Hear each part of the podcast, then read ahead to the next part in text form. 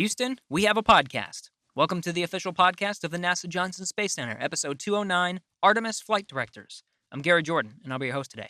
On this podcast, we bring in the experts, scientists, engineers, astronauts, all to let you know what's going on in the world of human spaceflight. We're gearing up for the first mission of NASA's Artemis program that will return humans to the moon in a sustainable way. Step one is the testing and verification of the SLS, or Space Launch System rocket, and the Orion spacecraft. The mission? Artemis 1. We've discussed the mission objectives and mission profile before on this podcast, notably on episode 180 with Artemis mission manager Mike Serafin. Today, we'll be diving deeper into the operations of this mission profile. Joining us are two key flight directors for the Artemis 1 mission. We have Rick LaBrode, lead Artemis 1 flight director, and Judd Frieling, Artemis 1 ascent and entry flight director. Together, the duo walks us through the Artemis mission from the perspective of sitting in Mission Control Houston. How have they prepared? What decisions are they making? What are the critical moments? So let's dive deep into the operations of a new era inside Mission Control on a journey to the moon. Enjoy. T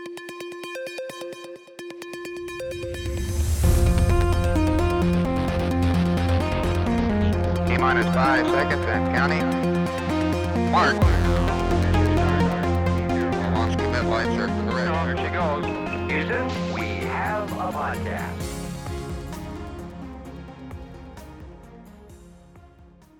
Hey everyone, thanks for joining us for an on camera version of Houston. We have a podcast. We're going to be talking with flight directors Rick LaBrode and Judd Frieling today about what it's like in mission control for an Artemis mission, specifically for Artemis 1. Gentlemen, thanks for coming today. Thanks for Pleasure. having us. Cool, awesome. Let's uh, let's get right into it. I wanted to talk uh, mainly about the Artemis mission. We're going to dive into the operations inside Mission Control, but first, I want to understand a little bit more about you, your history, and what got you into the, this position. Rick, we'll start with you. I know you have a lot of experience with shuttle uh, and some other stuff as well. Yeah, well, I started uh, actually this end of this month. Uh, it'll be 36 years I've been working oh in mission control. Gosh. I started as a shuttle flight direct uh, flight controller in the instrumentation and communications officer position. Uh, we have that same position in, in, the Artemis program now. Cool. Um, and it was basically a, a, the com guy, so responsible for the all the communications with the shuttle. That's the audio, the telemetry, the commands, and video.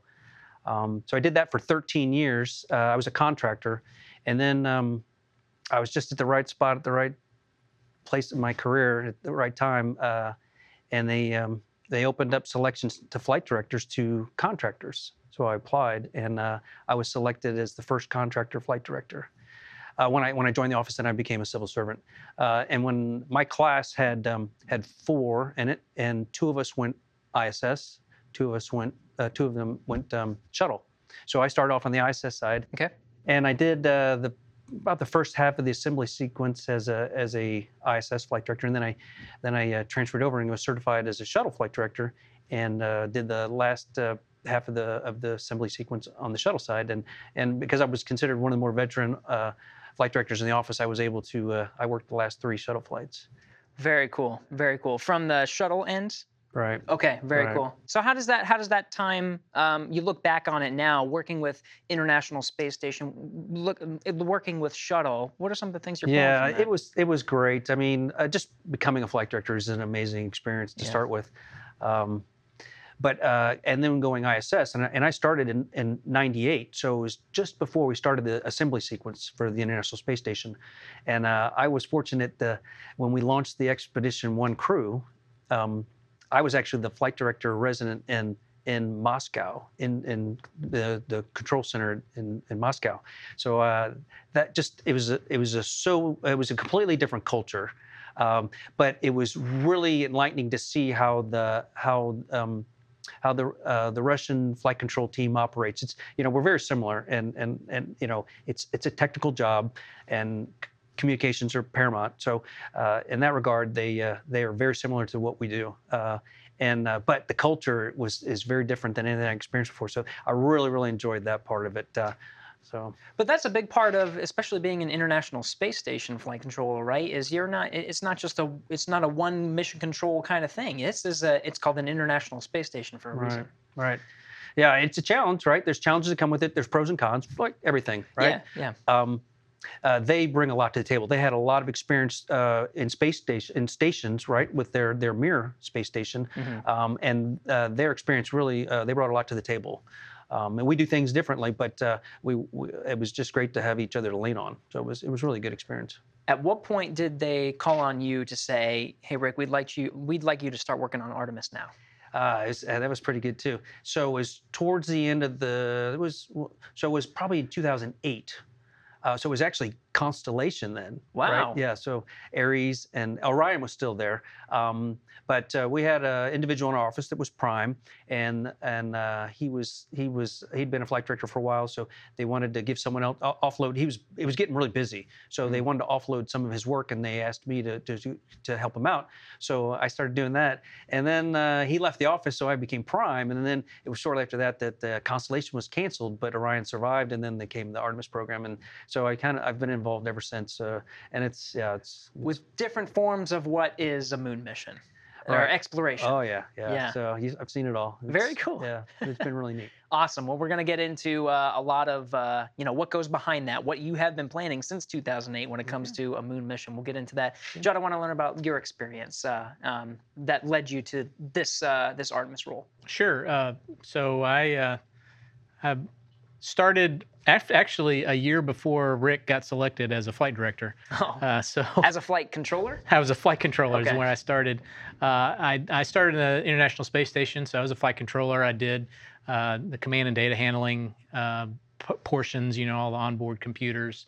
Uh, I uh, we put a program together to kind of do multiple positions. I, I did that where not only did I uh, you know, watch over the computers of the space station, but also the attitude control uh, determination system and also the COM system of the of the station. Uh, I did that for about seven years or so in the station. Then I uh, I, I uh, had an opportunity to become a civil servant to work on the shuttle side. So I was a shuttle flight controller. Uh, in the DPS area, the data processing system. So it's basically the, the the the computers on the shuttle network. So hmm. uh, I got to be um, an ascent entry uh, flight controller for for shuttle and the DPS officer. Uh, so I did that uh, a few years. Even got to work the last uh, missions uh, as shuttle was retiring. Um, and and after the shuttle retired is when I got selected to be a flight director. so that was 2011, and I've been a flight director for space station ever since. Very cool. Now, what? How do you compare those two roles? For those that might not be familiar, is you, you were a flight controller for a long time. Now you become a flight director. So, what are the responsibilities that you assume? Yeah, you know the um, when you're a flight controller, really what you're you're focused specifically on the system that you're um, you're controlling, right? Mm-hmm. Um, so, for instance, uh, you know, when I was in charge of the computers, and so I had a real detailed knowledge of all the computer systems, uh, and and and and how failures might manifest. You know how uh, you know what how they kind of kind of how they fit, fit in with with the other systems. Um, but uh, as a flight director, you're really uh, looking at all of the systems and how they integrate together, and uh, you're really more on track with how you can use those systems to perform your mission, right? Hmm. And how, how you can uh, bring the team together, what are the mission objectives, uh, and, and, and know, know a, little about, a, a little bit about a lot. um, now you have to do it for Artemis. So when did you get the call that says, "Hey, we want you to move away from from station and start doing more moon missions"? Yeah, so so I had uh, completed a stint as an increment lead flight director for the station, um, and was starting to to get other lead assignments. So I'd had a couple of you know uh, spacewalks that I led and and cargo missions, cargo vehicle missions that I led, and and uh, uh, they were looking for well. We, we have an area where you know we need we need you to provide some help to uh, our ascent entry flight director at the time Tony Ceccacci, uh, and uh, and so I became his backup and and started learning from him you know hmm. kind of mm what is this Artemis One mission all about? You know, and and that was really in the development phase when when we were really uh, trying to to to psych out all the mission rules, all the how are we going to um, you know put this whole thing together? What are the limitations of the rockets, and what's the limitation of the capsule? Those kinds of things. Um, not too long after that, I think it was maybe a year or so after after I was, uh, you know, Tony's backup. He reti- retired, Oh. And uh, and so then I was uh, a little bit out of a field promotion. Filled in, perfect. Right. Yeah. Um, it sound you you mentioned lead. You were lead increment, lead for for spacewalks, for cargo missions. Sounds like that's a little bit different. As a flight director, you're the lead in the room, but now it sounds like there's a little bit more that goes to being a lead for a certain part of what is the International Space Station missions. What goes into being a lead? Yeah. So so just like Rick is the lead for Artemis One, mm-hmm. uh, you know we we have leads for various dynamic missions in in the space station as well, right? So so things that take a little bit more planning and a little bit more coordination than just your average uh, day-to-day life on the station, right? So, uh, so we assign leads to those a little bit more dynamic phases. So spacewalks is a, is a really good example. There's a lot of intricate uh, planning and, and detailed mm. you know coordination among the different team members that that you really need somebody to to kind of uh, you know honcho and and and and help pull together and and and lead and so that's what we assign that so cargo missions is another great example. You know, there's multiple different teams uh, from multiple centers. Uh, you know that we need to make sure that we're all, um, you know, looking at the same sheet of music. Got essentially. it. Essentially. So, so Rick, from your lead position of Artemis, what responsibilities aside from sitting in mission control and actually being the flight director for you know whatever your shift is, what are the lead responsibilities that you're helping out with? Yeah, I think um, and this goes for any lead, uh, any lead role, whether it be for an increment, an ISS, or a cargo mission, or Artemis, is the lead is is really ultimately responsible for building the mission and then executing it. And that's that's you interface mm. with the programs, with uh, ESD, the Exploration Systems Division at headquarters. They provide us the mission objectives, the mission priorities that they want us to go and accomplish, and then we take those we build a plan, then we train to that plan, and then we go and execute that plan. So, uh, and, and, it's a constant back and forth. Uh, so the lead is, is the point person really that's interfacing with the up and out and then uh, conveys it down and in and works with the various piece parts uh, to build that plan and then go and train it and then execute it. So essentially, it, sounds like it's like a high level plan first. Like the, the goal is we want to put you know human boots on the moon. That's that's what we want to do. And you're saying here's how we get there from an operational perspective. Yeah. Here's what we need to accomplish. Here's what we need to verify to get to that goal. Yeah, they, they rely on us to actually put together the mission to achieve their their uh, their mission objectives. That's it. Okay. Now let's dive into mission control. So what do you do? So there's a lot of different pieces to this. This is specifically about when it comes to an Artemis mission. What are you doing in mission control? So so the grander picture, J- Judd, I'll, I'll go to you. The grander picture when it comes to an Artemis mission.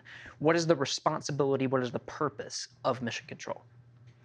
Uh, essentially to um, be responsible for all of the execution uh, of that mission, that particular mission. So mm. whether that be uh, you know, uplinking plans to do burns, whether that be, uh, you know, uh, coordinating all the communication requirements, things like that.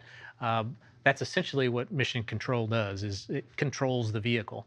Uh, and so, so we we do that uh, a number of different ways. We we we talked about a little bit, uh, you know, being a flight controller versus a flight director. You know, uh, we divide the vehicle up into different systems, and so each one of those systems uh, we represent with a flight controller, right? So one of those systems could be the, the computer systems, one of them could be the communication systems, one of them could be the navigation systems, one of them eventually will be the environmental systems when we when we put humans on on on Artemis, mm-hmm. um, thermal systems, and so so we look to to each one of those flight controllers to uh, advise us on hey what's going on with that system, you know how best can we um, uh, you know, complete our mission objectives based on conditions that we we've encountered. Got it.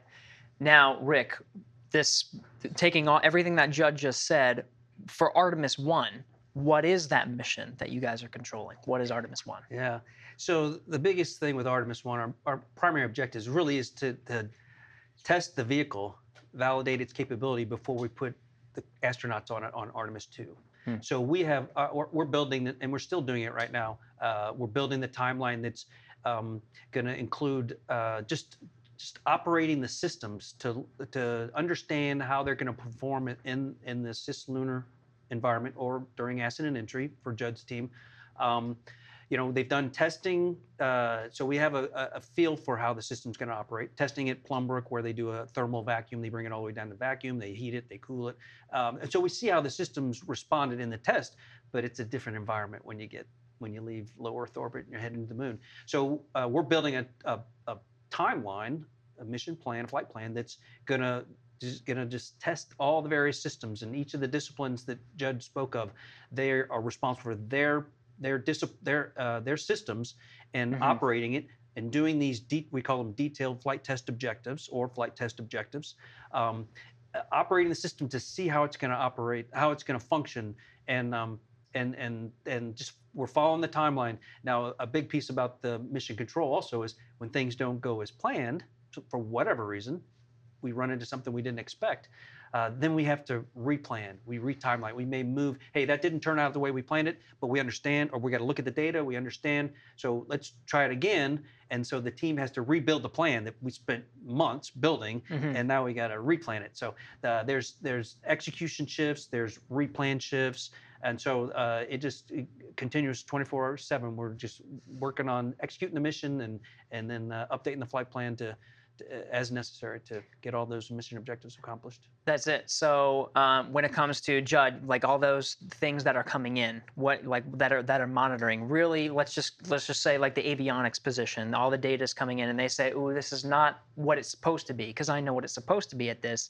So this is where those replans, this is where those those different um, operations come in that says, you know, this is how we're going to deal with this scenario. Yeah. So, so in in your example, avionics person says, "Hey, I've got a computer that's throwing me a piece of information that that's not right," or or you know, forbid that that the computer one of the computers has failed, you mm. know, completely. Um, yeah, so they'll say, hey, these are the things that we can do with it, you know, to try to troubleshoot. Um, you know, these these are the the capabilities that we have lost. These are the capabilities that we still have, mm-hmm. uh, and and so then you put that together with, well, what are the the, the the forward objectives that we have for the vehicle, you know, coming up, you know, are they still compatible? Are we going to have to move those down the you know down the line a little bit further? uh, until we, you know, tr- completely troubleshoot what the problem is that you had in this particular system. So uh, when it comes in the room, the flight director, it sounds like, is the person that's really absorbing all the information from that avionics guy, mm-hmm. from you know, wherever, ground control, make sure all the satellites are working, make sure you got the, the systems in mission control. You're the one absorbing all of that information. Give us a lay of the land. So it sounds like it sounds like eh, if I were to look at a picture of mission control, you guys have rows of different flight controllers. You're in the mm-hmm. back, you're listening to all this information, you're looking at a lot of data. You know, what's what's sort of the lay of the land when it comes to um, you know, mission control? Is it just the one room of people? What's what's happening in there? Yeah, so so you know for each one of those systems, so systems flight controllers that that represent a system on the vehicle, uh, they they have multiple support you know people that they can call upon. Mm-hmm. Um, sometimes they'll they'll they'll usually have a back room, you know, another person that's really in the down and in, you know, detailed part. Um, of, of the system, whereas uh, the flight controller out in the front room, uh, they're more they, they absolutely have that knowledge, but they're also looking to kind of integrate and, and try to try to understand how they're going to impact the other systems. Hmm. In addition to the backroom support that they have, uh, you you have uh, mission evaluation. You have engineers that have worked on uh, the the vehicle, have built in many cases built the vehicle, uh, and so you can reach back and and draw upon their experience uh, to to try and troubleshoot something that maybe you haven't seen before, or try to understand if you know. Well, did we expect this, or, or, or was was this a feature of the of the vehicle? So you have the flight controllers; uh, they have their own support networks. You got some engineering support, and if I'm if I'm understanding this correctly, all of that feeds up to the flight director. Right. Now, the flight director, do they have the ultimate authority over the mission? Absolutely. You know, if everything goes as planned, we don't have to really. Our job's very easy. We just let the the, the team execute the timeline and get the data and and it's a great mission. Mm. But that's that's not very likely. So when things don't go as planned, then they look to the flight director to um, to to weigh the options. You know, we understand the priorities that have been given to us from either the the, the programs or ESD, and then we uh, we weigh the options based on inputs from the flight control team, their MIPSers, the engineering team. Uh, program provides comments and, mm-hmm. and hmm we ultimately have the responsibility to make a decision as to how to proceed from here. What is our what's our next step? Okay, so they so and it's kind of like they're advisors. The flight controllers are, are sort of advisors to you, and you say, "Hey, hey, Judd, uh, this is this is happening. What should we do?" Um, and you're the one that has to make that ultimate decision. And that's the culture. The culture is, is a very hierarchical. Yep. It's very leadership. If you say that's what we're doing, that's what we're doing. Yep. Yeah. Okay. I mean, uh, over the years, you know, and and the, and the culture you mentioned we've developed an, an incredible relationship across the it's a family so mm. there's a trust factor that has been developed over the several years that we've been working together on this mission you know uh, it's a team effort to build the timeline and and then we go and train it and we've been through all these scenarios that the training team has thrown at us all these failures and and and you learn uh, how each other each other works and so uh, it's just amazing how how it becomes a cohesive team and how it, it, becomes easy. I mean, the hard part is, you know, when, when you get two things that are just equal, how do, how do you decide which way you want to go? And that's where the flight directors, you know, come in and, and you know, through experience, through, you know, gut feeling sometimes, you know, and, and through discussion amongst the team here, we, we, we talk amongst ourselves and try to figure out weigh the options and and uh, but it, it's it's it's really the team effort that that really helps us drive the you know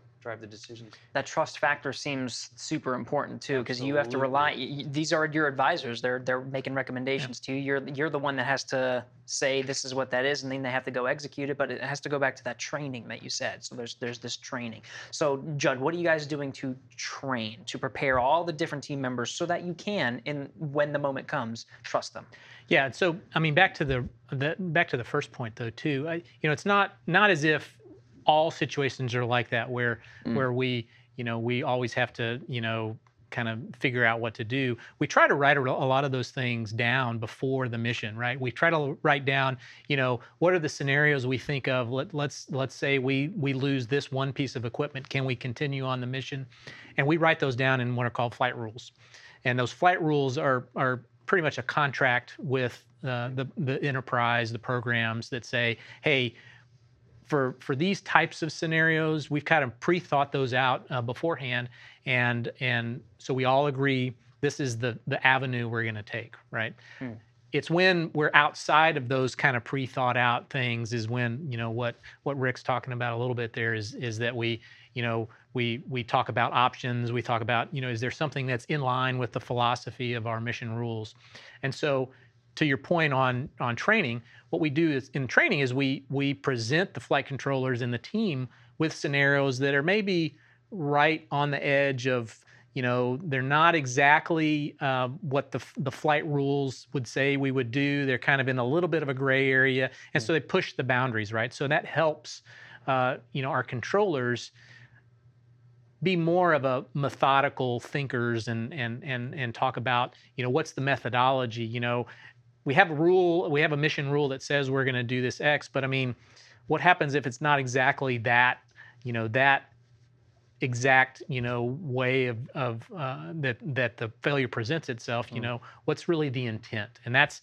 that's that's really what we're trying to teach when we we do these simulations right is is how do you not only communicate really effectively with not only your flight director the the rest of the team but also how do you convey the intent of what previous mission rules have told you you you, you, you should you should be after how do you how do you um, convey that in a, a precise, concise, uh, methodical manner. ma- So it's not only understanding the vehicle and understanding the operations, and you don't, you know, it goes to, to your point. It goes beyond understanding just you know w- what happens in a normal scenario you have these rules that are helping to guide your decisions and make the recommendations all thought out ahead of time that's awesome but really what the training does is it helps you to think about that flight rule what is how should i interpret that because it's not mm-hmm. exactly within those parameters so how can i interpret that how can i make rec- make recommendations but it sounds like communication is a huge piece of it huge. too um, not only being able to you know, digest the information but to calmly and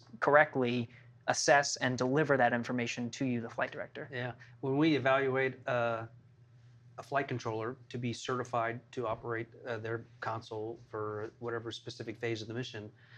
That is the first t- the first item that we evaluate is communication skills because hmm. without that then uh, they're they they can't work as a team they can't they could be the smartest person in the room smartest person on the on on on of that system and if they can't articulate that to the flight director to other team members their own team members uh, then it, it just it, uh, we, it, won't work. It just won't work. So mm. that communications is is paramount. That is huge. Yeah. Okay, let's get into the Artemis mission. So we're going around the room, we're looking at all the different roles that have to contribute advice to you, the flight director. Judd, what are those? What are those roles? What are the in the room with you? What what are the different uh, flight control positions? Yeah, so we start off uh, in the ascent phase, and we have a little bit more uh, flight controllers in the ascent phase than we do. Than, That's right. It's not just in the room. It's right. because we have a whole different other vehicle, right? We have actually two other vehicles mm-hmm. Uh, with us. So we've got a booster um, that that uh, that takes us up and and uh, not only the SLS core stage, uh, uh, Space Launch System core stage, but we also have uh, a second stage, which is the uh, interim control propulsion module, the ICPS, and so. I, ha- I, have a flight controller that represents the booster, right? You know, and, and really, it's the booster. It's that first and second stage. Mm-hmm. So there's a booster flight controller, and he he knows all about all of the, you know, the the cryogenics, the valves, the you know, engine performance that's supposed to happen with the, uh, all of the engines. Uh, but then I also have a control position who's really in charge of understanding how does that rocket, not only the core stage and the ICPS, how is that supposed to be controlled? You know, what are the the uh, uh, you know guidance navigation control inputs and outputs uh, for the for the rockets, uh, both both the first stage and second stage. Uh, so in addition to that, I've got um, you know folks that are responsible for looking at the capsule, so the Orion capsule. Mm. You know, making sure that that the systems are good on on the Orion caps, because eventually the rocket's going to drop Orion off. You know, in in translunar orbit, and we want to make sure that that that the the capsule is still still looking good as far as we can tell um, when it goes heads towards the moon. Uh, so as part of the capsule uh, systems, we have uh, you know a guidance navigation control officer, a GNC, uh, looking to make sure you know where you're at and you know how to get to where you want to go. Mm-hmm. Uh, we've got a, a, a flight uh, trajectory officer, you know, FIDO, flight dynamics officer, uh, and and they're really uh, in charge of well, where is that place that you need to go, right? Mm-hmm. You know, how how do we get there? You know, what's the what's the correct burn trajectory? Where do we need to burn at what what uh, what speed? Um, and then then we've also got um, you know for the other systems part, we've got an electrical officer who is not only electrical officer but also is in charge of the me- mechanics part of of the Orion vehicle as well. So it's a kind of a dual role of uh, you know EPS, electrical power systems, and the mechanical. We call them an MPO. Um, it's mechanical and power officer. Mm-hmm right? So, so they're advising us on all the, the solar array uh, inputs from the service module that's connected to the Orion space capsule. Uh, they're advising us on the mechanical systems, so the pyrotechnics that have to be fired uh, in order to, to make things move uh, in, in all, all manners. Uh, we also have uh, an environmental systems operator. Even though we don't have a full uh, life support system on Orion for Artemis 1, uh, we do have thermal control, and and and we've got you know we got somebody that needs to look after all of the thermal control aspects of that. And so that's the ecom, you know, environmental control officer. Mm. Um, obviously, we've got a ground control, um, you know, person that's kind of in in, in charge of all of the uh, the the ground stations, uh, communicating, you know, when we when we need to uh, uh, uh get all the ground stations, you know, at, at, at the right times. Uh, we've got a communication officer, uh, INCO, which was what Rick was formerly uh, a, a, mm-hmm. a controller for uh, cool. back in the shuttle days. Uh, so they're in charge of all of the communications. Uh, and we've got a, a CDH officer, a, command and data handling officer, uh, who's in char- charge of the the, uh, the avionics or the computers on board. Mm-hmm. So, Rick, you were this makes me think about you were talking about people and the communication skills and everything because one thing that's going through my head is you have all these different. They sound very technical. You know, you're getting the flight dynamics, you're thinking about trajectories, guidance, navigation, control, all these different systems of Orion and the boosters. Um, there's got to be a reason why you can't just let data do the work and then it just gets fed to you and then you can make decisions. Why do you have to have all these different people? well, so we have a good idea through testing on how the systems are going to operate, but um, they're not going to operate exactly how they tested here on, the 1G on, on Earth. So uh, the team is there to monitor and then control the system to make sure it's operating the way it's designed to and the way we need it to in order to execute the mission and, and achieve the objectives. Um, you know, if, if things go perfectly, uh, there's an onboard sequencer that, uh, in a lot of ways, will will um, you know change the configuration of the systems as we go through the timeline. But uh, there's it's, it's, very manual. also there's a lot of interaction that the team has to do. They have to be building commands continuously um, to configure the vehicle. Their system, both pre burn in order to execute the burn and then post burn, get back into the coast configuration. Mm-hmm. Um, and, and so there's a lot of uh, care and feeding that the team has to, has to do. Um, and that's one of the, I don't want to say it was a challenge, but one of the, the differences that in working with the Lockheed Martin, the prime contractor for Orion, is is their their expertise. Uh, most of their experience base has has been the um, uh, the uncrewed deep space probes, which were totally automated, right? Mm. Um, so when you put humans on board, there's a whole new aspect, and so we've had to work with each other and learn how each other works, uh, you know, to get along, and and because there's dramatic differences in the way we operate. So uh, the flight control team and mission control are really uh, responsible for, for making sure the, the system operates the way it's supposed to. So there's that it it's, goes beyond the data that's just being delivered. It goes into the it sounds like it's like the interpretation of that data. Each each system is wildly intricate in its own way, and you said each of them have different support networks too that are thinking about even more intricate details. Oh, yeah. And so you just need those levels of understanding to have that information be so ultimately when it's delivered to you the flight director it is delivered by a human. That a human has digested digested of all the information, thought about it, they've studied, they've they've put in the work, and now they they're the ones making the recommendation to you. You need that person. Absolutely. Yeah. yeah. Yeah, I mean it's you know it's it's true in in most systems. You know, um, when you cross boundaries, whether it's you know it's an interface boundary, yeah. whether it's with with hardware or with people, you know, the, the greatest chance of you losing either dropping communication or to get communication garbled is those boundaries between two different systems or two different teams, right? And so so that's that part is really what we need a human in the loop to help us out with to like interpret, you know, what is what mm. is the you know the correct communication that needs to happen between these two things. Yeah. A good example. Um, there's going to be phases throughout the mission where uh, when, whenever we do a major burn, we have to position the solar arrays in a, a position that, that will support um, the loading from the actual burning of the engine, and then also uh, thermal from the thrusters that are fired. We want to protect them. Um, and when we when we go to these positions, we're no longer generating power or severely reduced power generation. So we have batteries on Orion that, that will then po- provide the systems the battery. But it, depending on how long we're out of attitude, and uh, where those batteries are with respect to state of charge, um, we may not be able to handle uh, the next worst failure, losing a battery. So we we may have to do what would be called power downs or cross ties, and it's these flight controllers, the MPO officer. Um, mechanical and power officer who's going to have to come to us with recommendations on on what should we do in order to configure the vehicle to ensure that we could successfully make it through this burn and achieve achieve ultimately achieve the objective because because it's, it's not just about that next thing that person is thinking about the step after that Absolutely. and making sure okay what if i make this decision how is that going to impact yeah. it downstream yeah yep we're really good about always thinking about the next worst failure and, yeah. and putting ourselves in a configuration that will be able to support that. So, um, Rick, earlier on you mentioned, you know, what what is what is the purpose? You know, what are we trying to accomplish for for Artemis One? And you said we have, you know, we've designed a mission profile for Artemis One that is going to help us to meet some objectives.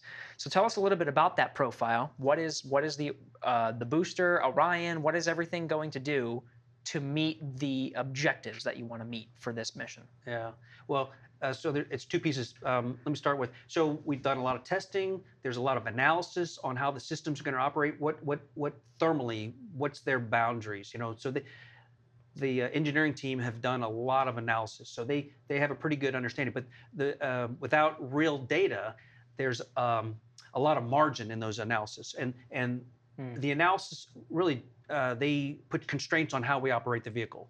So most of the time, as we're coasting to the to the moon, um, we're tail to sun. So we're putting the rear end of, of Orion towards the sun, and the solar rays are out parallel, and they're direct sunlight onto the onto the arrays, generating as much power as we can. Um, and if we were to leave that attitude, uh, our rules right now, the analysis show we can leave it for three hours at a time. And then when we come back, we have to be in attitude for 10 hours to recover. Huh. Those are pretty significant constraint, constraints on if we wanted to do some, some other mission objective. This mission, the data, we're going to go out of attitude for periods of time. We're going to see how the, the, the, the systems respond. We're going to come back at attitude. We're going to see how long it recovers. So after our mission, all that data is going to be used to update the engineer's models. So the next time we fly this vehicle with the astronauts on board, um, we're going to we're going to um, the, there'll be less conservatism in it. So it'll make it easier for us to be able to operate that vehicle. So that's that's that's kind of the big picture part of it. Yeah. The other piece, so Ascent, obviously testing the rocket to make sure it can it can insert the vehicle and Orion into the right spot, um, and and and it's it every mission has a different profile. So um, the, they're testing the, the performance of the of the rocket itself and the solid rocket boosters. And then the same thing with the upper stage. You know, how's it, it's going to be completely used completely different on Artemis and Artemis One. We're, it's going to do the translunar injection and send us on the way to the moon but it's not going to do that for Artemis 2. It's going to mm. put them in a, in a high lunar orbit where they can test the systems out for 24 to 36 hours, I think, before they actually commit to the moon. And it'll be the service module that will actually do the last burn, TLI burn, to get, get Orion going to the moon. Ah. So we're testing the systems to, to prove that they're capable of doing what we need them to do when we put the, when astronauts on there. And then um, Orion itself, uh, you know, when we go to the moon, we're going to be using all the, the big engines, the OMS engine, which is the ones at the back end. That was actually a Heritage shuttle engine that we used uh, on shuttle that have been used uh, on Orion, and then it has the auxiliary thrusters. We're gonna; those are our, our main means of doing large translational burns or big burns, essentially. Um, so we need to test those, the capability of those of those uh, systems, and then um, uh, and then on the way back, one of the then, um, before we get back, there's a there's a lot of pieces that uh, that need to, to need to operate. We have an optical nav system that is used to update the the, uh, uh, the onboard nav state in the event that we lost COM, permanent loss of COM. The, the optical nav system actually could use, be used to update the, update the onboard state vector so that we could bring Orion back successfully. Um, there's star trackers. There's um, the, all the thermal control system. We're going to be ringing out that system, testing that. Where's the edges of the box? You know, really getting that engineering data so we can update our models and and and, and really understand how it works. And then one of the one of the major pieces of, of the mission, one of the major objectives, is to test the heat shield, mm. uh, coming back at lunar velocities to make sure that it uh, will support uh, keeping Orion intact, and then uh, so the, the astronauts could safely splash down coast of California. Perfect. So you are. This is definitely a mission to really. You said put it through the ringer to really ring out, test, push the limits of this of these vehicles. You really want to understand because you just. It sounds like you can't really do it on Earth. It sounds like this is something you have to test in space. All these different the thrusters. You know, you can put it in a sim as many times as you want, but when you actually put it in space, what's it gonna do? Turning the solar rays rays away from the sun, not something you want to do. You know, with humans on board, but let's test it out. Let's see if those limits are what we expect. You can only you can only test it yeah. in space. Mm-hmm. That's really what it comes down to. And right? and you can only test it as integrated vehicle. You know, so yeah. so one of the first things that that they're gonna test is gonna do a modal test. You know, to to kind of vibrate the whole thing and see how everything shakes and make sure it doesn't shake itself to death, right? Yeah. You know, and so so you can only do that. Um, you know, when you're in space uh, with the whole vehicle, right? And Without putting crew in danger, test exactly. it, test it now before exactly. you put the crew on board. Right. right. You know, right. and it's it's incremental steps too, right? I mean, you test this, you you kind of get the data that you need to anchor all your engineering models, you know, because their best guesses right now, and in the and that's why Rick was ta- talking earlier about how how heavily constrained some of these things are. It's because from the engineering point of view, you just don't know how how much of fidelity you have on the on the models, mm-hmm. right? And so the way you anchor though is you get t- test data, mm-hmm. and and and then you know all the way to the end where you know you're making sure that that whole capsule can come back you know do a mission come back safely you know and and and be intact uh, so that you have high confidence that when you put humans and astronauts on board you know that that they'll come back you know safely you mentioned earlier on rick that um, it's it's a long day. The the launch day is a long day. So we're gonna let's jump there. Let's jump to launch day for Artemis One. Judd, you're on first, right? Yep. So what are some of the first things that you're looking at on launch day for Artemis One? So you know we start off the day. Obviously, uh, you know the the launch team at Kennedy Space Center has has prepped the vehicle. Uh, they've they've put it together. It's taken them months and months and months to put the vehicle together. Uh, they've uh, loaded up all the fuel, on board. Uh, they've started to um, turn on all the systems, so every all of the all of the lights come on, all of the computers come on. Uh, we start to get data. They start to get data. Um, once they're ready and we, they've met all of their constraints, they'll launch the vehicle and then hand it immediately over to my team. Hmm. And of course, we'll be you know following along with them lockstep but we're more of advisors um, you know when we're still on the ground we're we're saying this is how you know if you had this failure here this is how it would affect the the mission going forward mm. uh, you know but we're not really the prime folks that that are going to uh, save things or you know troubleshoot or things like that uh, but as soon as the the, the rocket's lit, then uh, then my team's in control. Hmm. Uh, we're we're making sure that uh, you know from the get go that we're doing the right thing that we're supposed to do. We we start that roll maneuver out uh, and and keep on going towards you know our our max dynamic pressure throttle bucket. Um, you know once that's complete, that we're you know. ejecting the, the solid rocket boosters, you know, they do their job after about two minutes and uh, then we continue on with just the core stage uh, engines, and uh, we'll follow that all the way up to MECO, main engine cutoff of those four major engines, uh, and then the uh, the ICPS plus the Orion service module and Orion capsule. Uh, they will they will uh, separate from the core stage. The core stage will fall back uh, to Earth in the in in the ocean, and the ICPS and and above will continue on, and the ICPS then uh, goes and uh, does a series of burns and. And, and before it does its first burn, which it's perigee raise maneuver. So perigee is the, the closest approach to the to the Earth.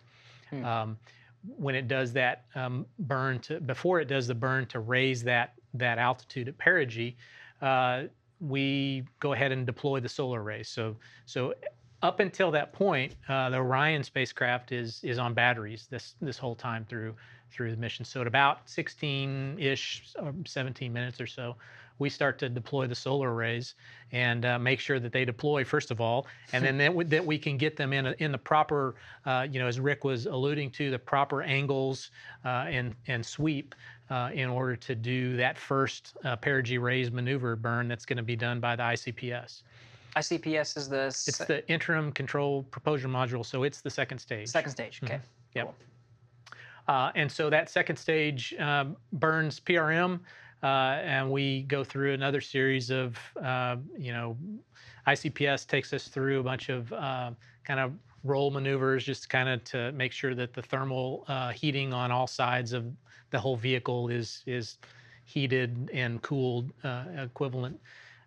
we we start to um, use our ammonia boiler, boiler, systems on the on the Orion spacecraft at that point uh, to start cooling the interior. So we've got a, a heat exchanger that exchanges um, ammonia on the outside with the uh, the coolant loop, which is a which is a, a glycol uh, type uh, um, uh, coolant on the inside, hmm. uh, and we make sure that we reject all the heat, that all the avionics and all of the interior part of the uh, Orion is is, and we make sure that that's working okay.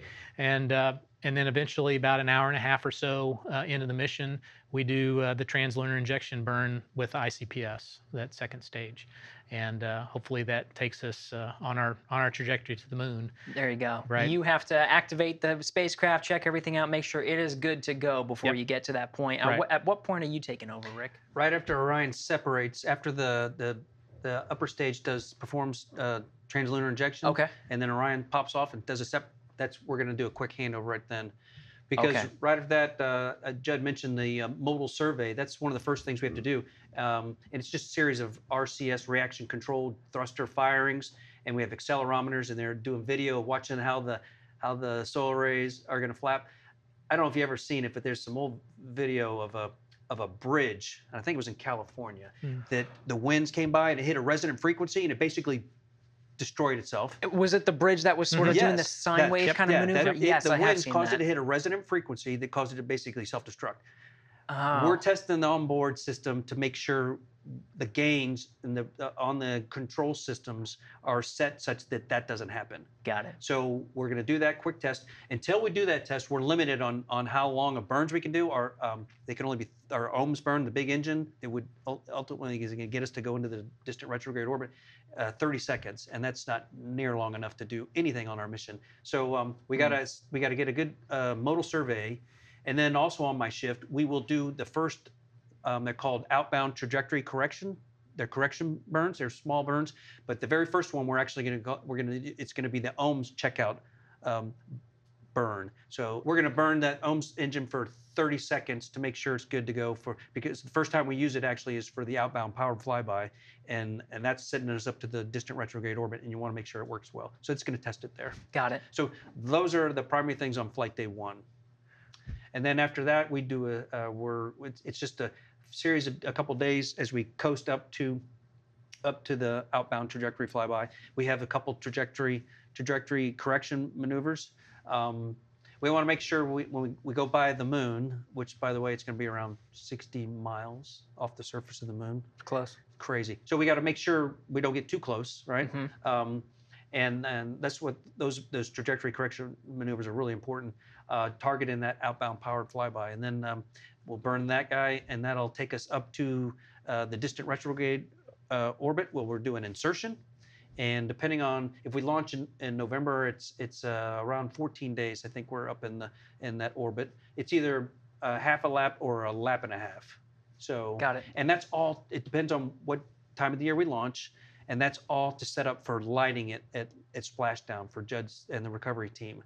We want it to be lit so that the recovery forces can watch the watch the capsule come down, watch the chutes deploy, just see how it how it functions, and then recover all the piece parts. Lit meaning the sun is shining in the Pacific. Sun is shining yeah. in the Pacific, yeah. Off the coast of San Diego. Right, off the coast sorry. of San Diego. There it is. So, and that burn happens at the moon.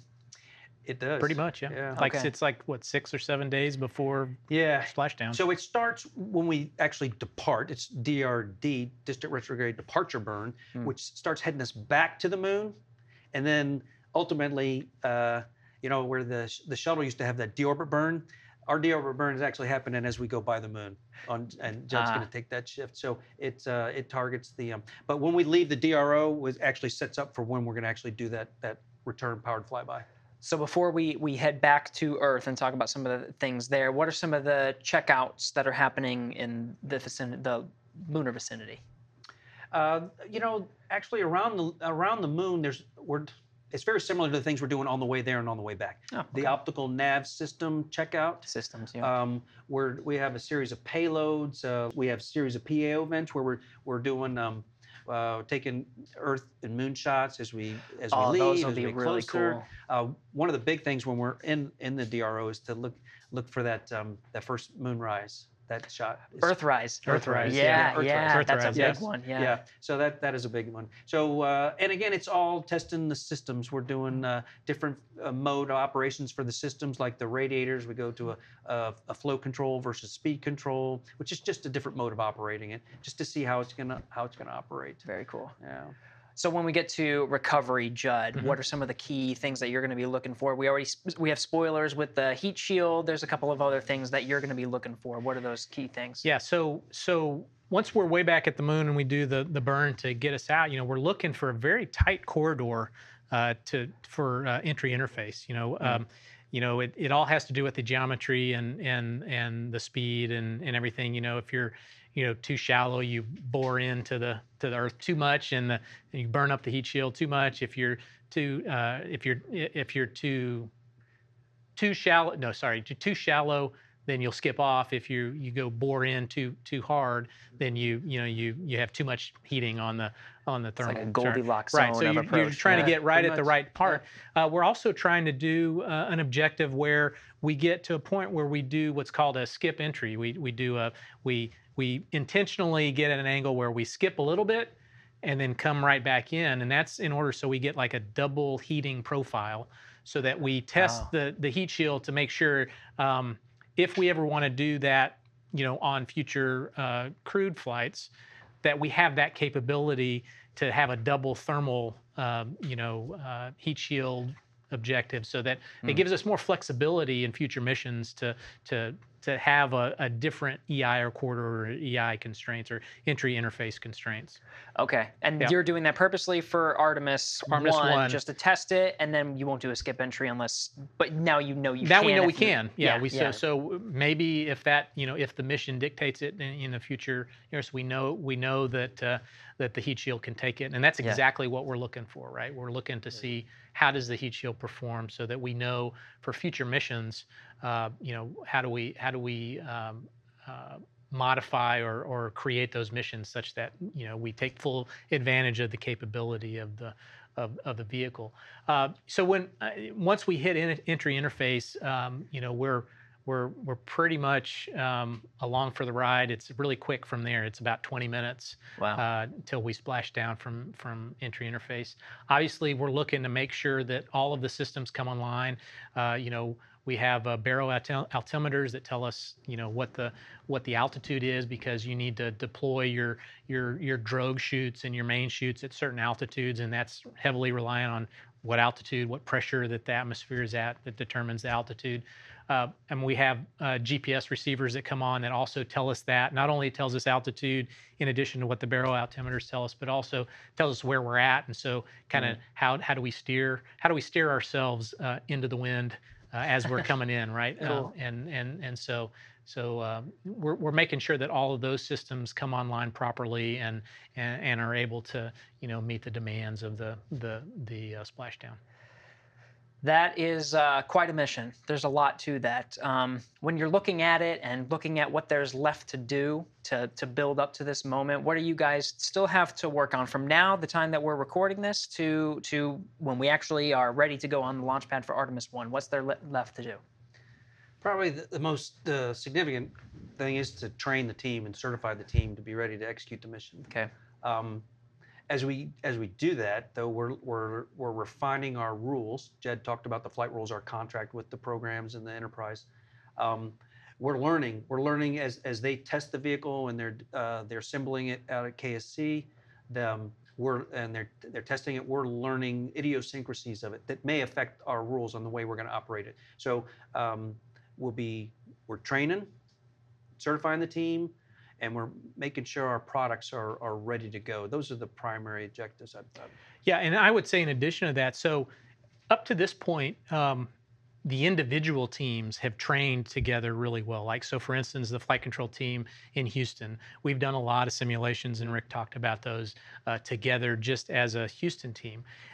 Down at KSC, the launch you know the launch team has done a lot of training events for just that launch team you know the the the mission evaluation the engineering guys they've they've trained individually so what we're really focusing on now is making sure all of those teams come together mm. and function as a cohesive unit right you know the the recovery team so they know that we're all we're all on the same page the launch you know team we know so so it so it basically becomes uh, you know a seamless end-to-end mission that starts you know, with the folks at, uh, you know, at Kennedy Space Center, you know, transitions over to us at, at Johnson, and then back, you know, at that splashdown in San Diego uh, to to the folks at Kennedy, and and with the help of our, our Navy friends, it all works together. Yeah, that it yeah. all, all, We refer to those as as joint integrated simulations. And we're also taking advantage of a lot of the already the things they are already planned down at KSC, like uh, when they do a what just rehearsal or a, a, pre-launch sim. Judd and his team will be on console just to start continue to build these relationships, you know, in the flight environment. So mm. it, it really is uh, very important to a successful. It's all coming up real soon, yeah. and uh, it sounds like you guys have a, a lot that you need to focus on, a lot to do, but when it comes down to it, we're doing a mission to the moon, around the moon. We're mm. going to see Earth rise. We're going to see a lot of cool stuff. When you look at it, Rick, what are you looking forward to most? Wow, it's, it's that's a good question. Um, just the whole experience of, le- of leaving low Earth orbit. I've been yeah. doing this, as I said, 36 years, uh, and you know all of it's been low Earth orbit until now.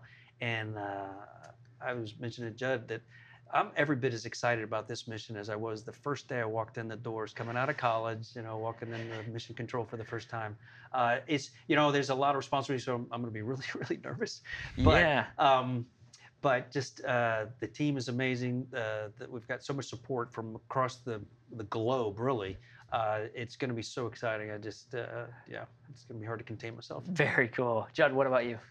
I'm really looking forward to Splashdown right off San Diego, and, and, and, it's and it's not so much you know that it's the end of a mission; it's the beginning of a campaign, right?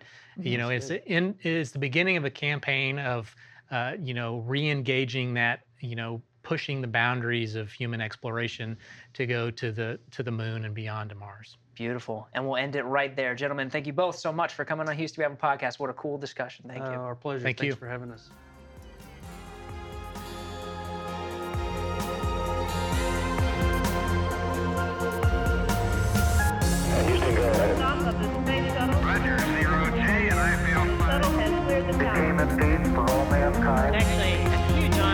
breaker record like this. Not because they are easy, but because they are hard. Never Houston.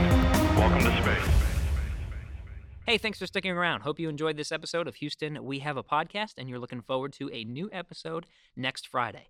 But maybe one week is just too long for you. You can't get enough of that NASA story. Uh, so if you can't, check out NASA's Curious Universe podcast on your favorite podcast app. Here's a sneak peek of the kinds of stories that they feature.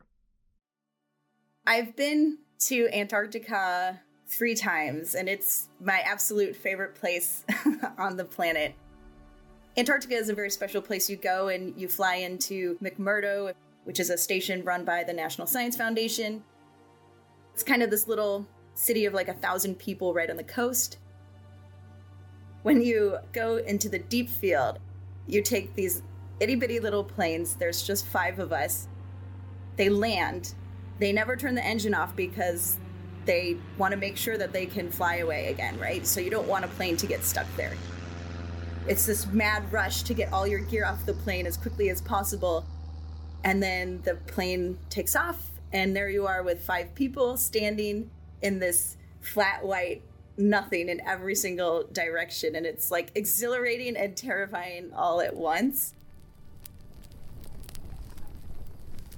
So then the first thing you have to do is, you know, make a fire so that you'll be safe, and then you start putting your tents up. The one thing that I do remember the most about being there is just it's so quiet. I'll never ever, you know, experience anything where there's just no noise. There's no wildlife, there's no planes, there's no cars, there's no people. It's just you and you can almost hear your brain working. I mean, that's how quiet it is there. If you like this clip and want to learn more about how NASA scientists are studying our home planet, you can check out NASA's Curious Universe on your favorite podcast app or at nasa.gov/podcasts. They've just released a new season full of adventures with NASA scientists, engineers, astronauts, and other experts. Our universe is a wild and wonderful place, and in this show, NASA is your tour guide. Uh, so for this episode, the uh, Artemis flight directors, I really hope you enjoyed uh, listening to um, to Judd Frieling and Rick LaBrode today. Thanks for uh, sticking around. If you want to know more about the Artemis program, we got a website for you: nasa.gov/artemis. And then, of course, you can check out some of our other podcasts at nasagovernor podcasts this episode we actually recorded on video. So if you'd like to check out the video version of this podcast, it's the same conversation really, but you get to actually see Rick and Judd. Uh, go to our episode webpage and you can find a link there where you can watch our uh, video version of the podcast on YouTube. If you want to talk to us, we're on the NASA Johnson Space Center pages of Facebook, Twitter, and Instagram. Use the hashtag AskNASA on your favorite platform to submit an idea for the show and make sure to mention it's for Houston We Have a Podcast. This episode was recorded on July 6th, 2021. Thanks to Alex Perryman, Pat Ryan, Nora Moran, Belinda Pulido, Jennifer Hernandez, Catherine Hambleton, Rachel Kraft, Laura Rochon, and Courtney Beasley. And of course, thanks again to Rick LaBrode and Judd Frieling for taking the time to come on the show. Give us a rating and feedback on whatever platform you're listening to us on, and tell us what you think of our podcast. We'll be back next week.